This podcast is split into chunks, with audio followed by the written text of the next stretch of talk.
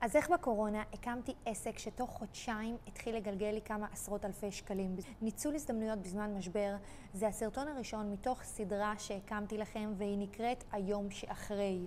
הקמתי את הסדרה הזאת לבעלי עסקים שכרגע מרגישים מבולבלים או לא יודעים מה לעשות, במטרה להתחיל להחזיר אותנו לשגרה. תראו, התקופה הזאת היא לא פשוטה לאף אחד, וכל עם ישראל כאוב. אבל לאף אחד לא יעזור שמי שיושב בבית, ובמיוחד בעלי עסקים קטנים, שהם הראשונים להיפגע, ימשיכו לצפות בחדשות ויהיו בחרדות. כל עוד אתם לא על הגבול, כל עוד אתם לא במילואים או לא מתנדבים, אין לכם מה להמשיך לשבת בבית ולצפות בחדשות. ויכול להיות שאם תצפו בסרטון הזה עד הסוף, אתם גם תלמדו איך להפוך את המצב הקיים לטובתכם, כמה שאפשר כמובן.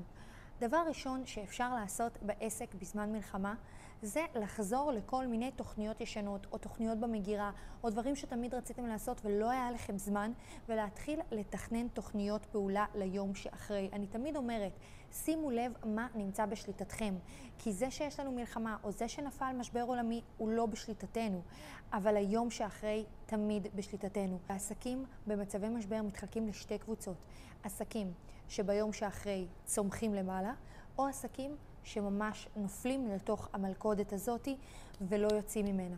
ואני לא רוצה שאתם תהיו חלק מהעסקים האלה.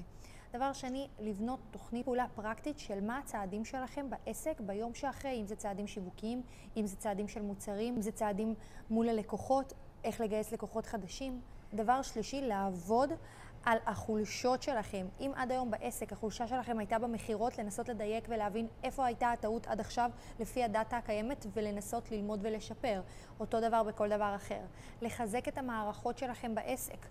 אם עד היום אין לכם מערכת שהיא מספיק בנויה ומקשרת בין המוצרים שלכם, אין לכם משפך מוצרים נכון, משפך לקוחות נכון, זה הזמן לדייק ולחזק. לחזק את הבסיס. דבר נוסף, לצבור מאגר שיווק ליום שאחרי.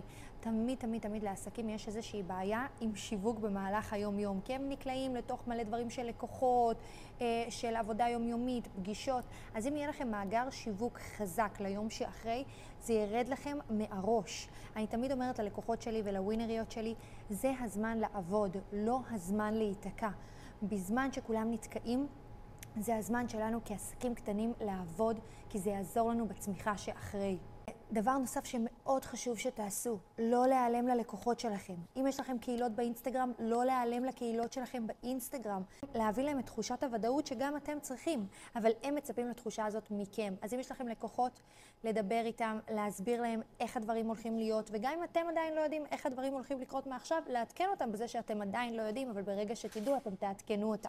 להיעלם לגמרי זה לא אפשרות, לשווק כרגיל זו גם לא אפשרות, אבל שוב, לתת ערך. לראות איך אתם יכולים לתרום, לעזור לאנשים, זה הזמן שלנו כבעלי עסקים גם לתת, בשביל שביום שאחרי, האנשים שעוקבים אחרינו, הלקוחות שלנו, או הלידים הפוטנציאליים שלנו, יראו שהיינו שם בשבילם גם בשעת מצוקה ולא עזבנו אותם. בסופו של דבר כולנו אנושיים, וחשוב לנו היחסים האלו. אם אתם לא תיקחו אחריות על העסק שלכם, אתם הולכים ליפול וליפול חזק.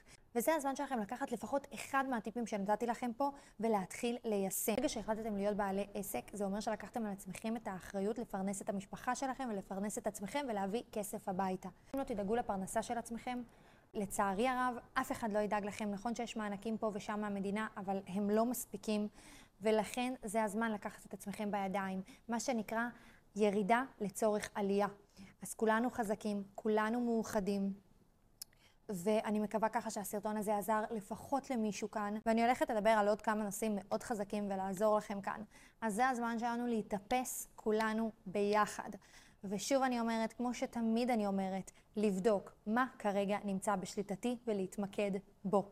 העסק שלכם, היום שאחרי, נמצא בשליטתכם.